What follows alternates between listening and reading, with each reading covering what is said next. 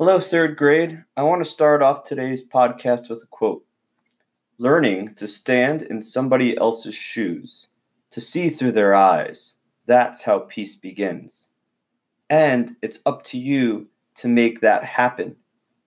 Empathy is a quality of character that can change the world. And that quote was from former President Barack Obama. And that will tell you that what we are going to talk about today is empathy and caring, which is our character education uh, keywords of the month. And, you know, I really wish when I was in school that we had empathy and caring as a subject to really study because when I was in school, we cared so much about the four major subjects math, English, social studies, and science that we didn't get enough time to really go over what's really important in how to do well in society and when you get older. And that's really having empathy and caring. So I want you to take a second and I want you to think how does empathy help me? Got it in your mind? Okay, I'll tell you how empathy helps me first. Empathy helps me because it allows me to feel something really good when people are feeling um, something for me. Sounds a little confusing, but I'll explain.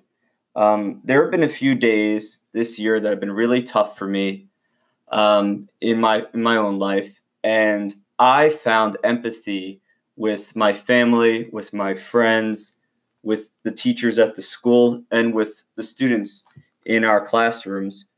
Uh, everyone's really given me empathy by the words they use around me, by their body language, by their um, gifts, by their um, you know positive you know attitudes about about tough things and i think it's important that I understand the empathy that's given to me and that all of you understand the empathy that is given to you.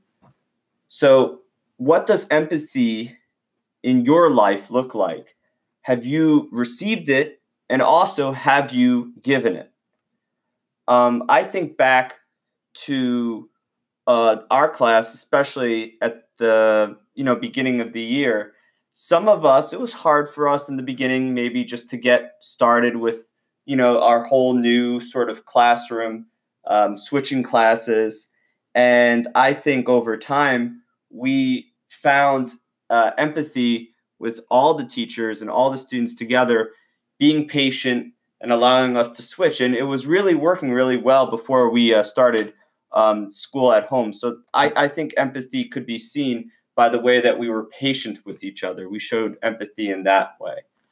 Um, I think empathy is best used when you feel that you really want to get into somebody else's shoes, meaning you really want to feel the way that they're feeling. So if you have a friend who's sad, if you have a friend that's happy, if you have a friend uh, that's excited, if you have a friend that's tired, there are many different ways that you can show empathy with that friend. For example, you know, when my friend was tired, I put my head on his shoulder and he was tired. So we all connected together in that way. And when I had a friend who had a birthday, I remember being really excited because he was really excited. So that was the actions of showing empathy. And then the words of showing empathy, you know, when you have a friend who's feeling sad, think about what words you would use for him or her to make them feel better. Um, maybe saying that tomorrow will be a sunny day, or, you know, we'll get through this. It'll be tough, but we'll get through this. You know, giving really positive words because that's really what helps you out with empathy. Now, how do you feel empathy for people that you meet for the first time? Because I feel like we are better with empathy with people we really know. But when we get older, we really need to be good with empathy when we meet new people or we encounter strangers or we encounter different situations. So, you know, if you're walking on the street and, um, for example, you see a stranger uh, who maybe, you know, who maybe doesn't have a home, how can you show empathy for that stranger? And, you know, when you have a new student who comes into the school or, you know, you start a new job with a new coworker, uh, how do you feel empathy for these people? I mean, we constantly have to think of having empathy every single day of our lives. And empathy is not just physically in the moment that you're with somebody, empathy can be something that's sent virtually nowadays too. So, what does empathy look like when we're online and we're talking to each other uh, via Google Chat or Hangouts? And what does empathy look like in an email? What does empathy look like in a school project, like a Google slide presentation or a video? I mean, I really want us to think about how we can adapt empathy in different contexts, meaning different situations.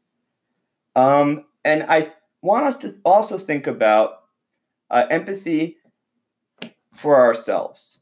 So, even deeper than that, that we need to reach deep down inside and realize that everything in our lives are not always going to be perfect.